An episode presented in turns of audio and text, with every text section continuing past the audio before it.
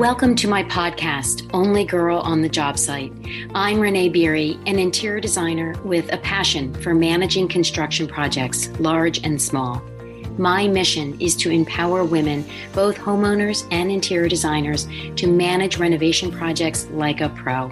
My goal in sharing my knowledge and experience from working in the field for the past 29 years will allow you to avoid the mistakes I have seen and go into projects confident and knowledgeable about the industry so that your projects will be as smooth and as successful as possible. In today's episode, I want to get back to the nuts and bolts of managing a home renovation project. Now, whether you are a homeowner or an interior designer, there is one critical meeting that must be held before the construction starts. And I think you'll be surprised as to who it involves and when it should happen. So let's get to it. Welcome back to the podcast. I'm glad you're here. Over the past couple of episodes, I've taken a deep dive into mindset of a homeowner or interior designer taking on a renovation project. We talked about the why you take on a project and quite honestly, why that's an important thing to know and to remind yourself of. We've talked about supply chain issues and the disasters that we're all facing. And quite frankly, the more I talk to people, it's going to be a bit of a ride for maybe the rest of this calendar year and God forbid into 2023. So, those are all critical pieces for you to know and understand in order to manage a renovation project successfully. But in today's episode, I want to get back into what I would call the nuts and bolts of actually managing a project properly. And it doesn't matter whether you're a homeowner or an interior designer, whether you have a contractor that's sort of in charge of the team and you're a homeowner and you're going to be a member of that team, or whether you're the homeowner and you have gone out and sourced all the individual subs and the contractor yourself and you're sort of the team leader, so to speak or whether you're an interior designer who has done that same thing, has put together a team of professionals to do whatever project you're taking on, or whether you are a part of a much larger team of an architect, a contractor, and this is a big build and you are a member of it. What we're going to talk about today is an incredible piece to the puzzle that must take place, whether you are setting it up or whether you are just participating. You must have a contractor or subs meeting prior to the beginning of construction. Now, what do I mean by a contractor subs meeting? This is a meeting that is held prior to construction. And I would say maybe a week or two prior to construction, not six months in advance, and certainly not the day before, because the purpose of this meeting is to walk through the entire project and it is to have every person that is contributing to this project in the same room at the same time. So, why is this important? I mean, if you've gotten estimates, all the guys have gone through the plumber, the electrician, the painter, the contractor. They've all seen the existing conditions, they've seen the scope of work, the drawings, whatever is pertinent to the job. They've given you their numbers, they know what they're doing. Yes, that's an easy answer. Yes, that's happened. The thing is, sometimes these projects, especially now, are priced out six, eight, ten months in advance. And I don't want to spoil your day, but chances are that contractor has sort of forgotten about your job, and in particular, the specifics of the job. So that is reasonable, right? I mean, in particular, now it's even longer lead times. The other thing to remember is the contractor didn't necessarily come the same day as the plumber. They may not even know each other. So you've got all of these contractors operating in their individual silos, but ultimately they have to play as a team. And the contractor needs the plumber to do things in order for him to do his next steps, and vice versa. So, a contractor's meeting or a walkthrough is an opportunity to stand there as a team go through the scope of work again. And it may sound silly to walk it through again. Hey guys, here's the master bath. This is what we're going to be doing. This is existing conditions. And this is what we're going to do along the way. This is an opportunity that should not be missed. But this is an opportunity where, let's say, the contractor says, Oh, wait, you've added a steam shower. That wasn't in the original scope of work. And the plumber's going to say, well, yeah, the steam shower was in my scope of work. And the electrician's going to say, well, what are your electrical needs? I need to see the specs. Right. So, this is where all of that gets ironed out. So, on day one, everybody knows what they're coming in to do. So, here's the second thing where are these specs? Where is this information coming from? You need to provide contractors packets and you need to show up whether you're the homeowner putting it all together or whether you are an interior designer hosting this meeting in essence. You need to bring let's say there's five subs coming to this meeting you need to bring five full packets to this meeting. And i mean all drawings all specifications, whether it's for plumbing or lighting or electrical or carpeting or tile or whatever the scope of the work is. It all needs to be included in this package so that they all know what's going on. Now, I'm sure you're thinking, well, Renee, why does the painter need to know what faucet I'm using in the bathroom?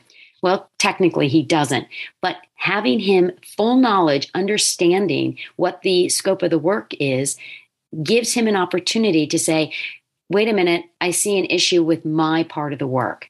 Now, it may not come up, but then guess what? You've covered your bases. So there won't be as many surprises along the way. Now, you also may be thinking, well, I already gave that to them, right? I gave that contractor um, all the specs when I met with him. And that may have been three months ago.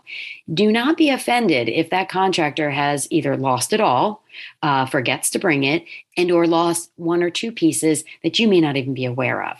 By showing up at the meeting fully prepared with a new packet, and he may say, no, thank you, I've got it all. Well, that's great. But if he doesn't, you simply hand him the new packet. You've lost no time. You are a professional, and he sees you as that.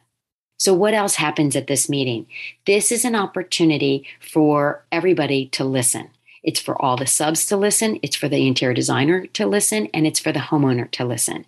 What this meeting is not about is changing the scope of work. Because at this point, this meeting should take place maybe a week or two before the actual demo starts. And changing the scope of work could easily push off that date. So this is not the opportunity for a client to look at drawings and say, why is this wall six inches over here? I think I'd rather have it 10 inches to the left. Well, that ship has sailed. Or, you know, saying that out loud will likely push off your start date. So, this is an opportunity to basically set in stone going forward. And most importantly, this meeting is to find the missing pieces in advance. So let's say this steam shower was added. Okay, let's make sure. Did you include glass to the ceiling with a transom over the door to allow the steam to come out? Did you include the proper protection for the walls when you're doing a steam shower, right? Those are three pieces that may have slip through the cracks to no fault of anyone. And then this meeting is not a gotcha meeting. This is a hey, what's missing? Let's get this organized so that we don't lose time once the job is torn apart. Now, unfortunately, sometimes things are found that do push off the start of the job. But truthfully, I would much rather figure that out before I've torn a client's house apart, whether that's a bathroom or a family room or a kitchen, and then leave them stranded with a half finished project while the lead time is being waited out. And in, in these days, that can be a significant amount of time. So be prepared. It is possible that you might find something that is missing that will take several weeks and the project gets pushed off a little bit. But again, it's better to find that out now than it is in a half torn apart part of your house. So, as a homeowner, you may be thinking, oh, my contractor is going to handle that. Okay, well, let's make sure he is. That's a quick phone call, text, email, however you established you're going to communicate with them. And if he says to you, oh, no, no, it's not necessary, I've got that handled, the response should be, I would prefer a contractor's walkthrough that I can attend. And, and really, this is for your level of education. And my recommendation is to actually sit and listen. You will learn so much from hearing them talk to each other. Now, you may not understand every word they're saying, and it's okay to ask, but don't pepper them with questions along the way because, to be honest, you want them to be productive. You want them to be getting things done on your behalf. So, in the end, you might take the plumber aside and say, I heard you talking about installing the faucet and I didn't quite understand everything you were saying, he would be happy to. Or if you've hired the right guy, he would be happy to explain it to you further. So it's an opportunity to really truly get the behind the scenes information on your project. And again, before it starts. So you can be a far more productive collaborator along the way than asking these questions every day, going, wait, what are you doing with the faucet? You will have already understood. And maybe once you see what he's actually doing, it's also easier to understand than someone trying to describe it just through words. Now, as an interior designer, if you had put this team together, then you are essentially hosting this meeting. And it is important for you to make it stay productive keep people on task. Don't let them go down rabbit holes of things that aren't relevant to this project.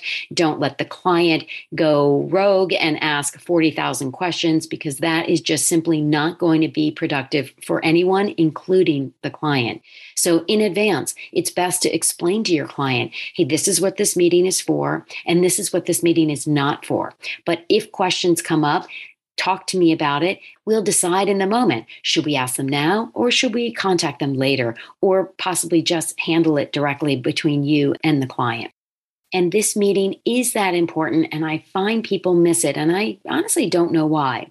But if you're working with a large construction company or you're undertaking a large build, this is likely already in the works. It's something that is pretty standard in a large build, a large construction project.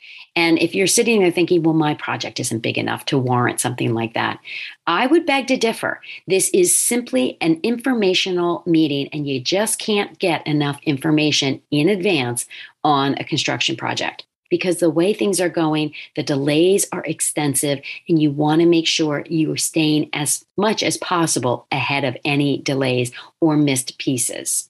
So, how does this meeting get set up? It's a pain. I'm not going to lie to you. You know, I'm always going to tell you the truth. It's not easy to get five or six trades in one room at one time. So typically, what I do is I clear a couple of days with the client if it's in their existing home that they're living in. And let's say it's Monday, Tuesday, Wednesday of a week. I will send an email to all my trades and say, hey guys, this is what we're doing. We're having a contractors meeting. What day works better for you? And let me know a time block, right? So typically, a guy will say, I can do in the morning on Tuesday. Okay, well, then once I get that information, I go to second round and I say, okay, looks like the morning of Tuesday works. Give me a time. And again, you want them there at the same time. Now, if they only overlap by a few minutes and that's the best you can do, okay, but then be efficient once that overlapping happens. But the ideal meeting is, say, an hour or two everybody there at the same time. Now, if you're getting pushback from any of the contractors, you push right back at them. You say, listen, this is for you. This is for your education. This is to make sure that this project is as smooth as possible. And I don't know a single contractor who would say, oh, I don't like smooth projects. I don't need to attend, right? I mean, it's absurd. Now, they won't want to give you that time because everybody is swamped at all times, but especially now but you need to establish how important it is for them to have contact with the other guys. The other nice thing about this meeting is more often than not, these guys don't know each other. Um, or if they know each other, maybe they haven't worked together in a couple of years, or they've only heard of each other, you know, the whole thing. And actually, it's kind of fun. I have been on meetings before where an electrician and a plumber meet, and they're like, oh my gosh, I've heard so much about you over the years, right? It literally was the first time they've met. And I live in a pretty small town. So it's, it's nice to have that, that feeling of almost of a community, right? I mean, we are all on a team working towards the same goal. But you'll find, and especially homeowners, if this is your first project, that the painter doesn't overlap with the plumber. So yes, it makes sense that they may not know the plumber. They may know the, who the plumber is working the job, but they don't necessarily see each other. And over time, I have found it helps tamp down the not my fault, he did it problem that a lot of jobs end up having. And while I understand the the desire to deflect any issues that come up on a job, I find that it's harder or doesn't happen as often when they actually know the other guy, right? It's, you know, makes sense. If you're friendly with the guy, you're not as likely to throw him under the bus as you are with someone you don't know at all. So this meeting has so many positive outcomes that it is a no brainer to undertake as annoying as it can be to set it up. And trust me, I'm sure I will get some comments from you guys, you know, in the coming weeks going, it took me two days to set up this one damn meeting. Uh, yeah, that can happen. And, and sometimes someone cancels at the last minute. But what you need to do if they cancel is say, hey, listen, this is really important. Are you sure you can't push whatever it is you're trying to cancel me for to come? Or, hey, I promise you the first 10 minutes of the meeting or the last 10 minutes of the meeting. Does that still make it work for you? And seriously, impress upon them why it's beneficial to them. If they think this is just, you know, a dog and pony show to please the client, they're missing the point and you haven't described the meeting properly. So you again need to express to them, let's say it's the electrician. Say, listen, I am bringing all the specs for all the lighting. We will have the client as well as everyone else in the room at the same time. You know those sconces we wanted to place on the wall? I'm going to get my client to start eyeballing where she wants them. And he's going to go, wait a minute, that's amazing. Wait, you're going to eyeball and, and have a general location for the sconces long before I show up? And in a, a residential project, yes, that is early. Uh, now, in the perfect world, we have it specked out on an elevation, but the plumber may say, oh, wait, time out. I think there's a vent pipe in that wall. You can't put that. Or maybe you need a pancake box, or, you know, all sorts of things can happen from that one 10 minute conversation. So, again, I can't express enough how important something like this is. And it may seem trivial and therefore easy to skip. But hopefully, you're hearing me today and realizing how much really critical information can come out of a meeting like this, whether you are the homeowner or whether you're the interior designer.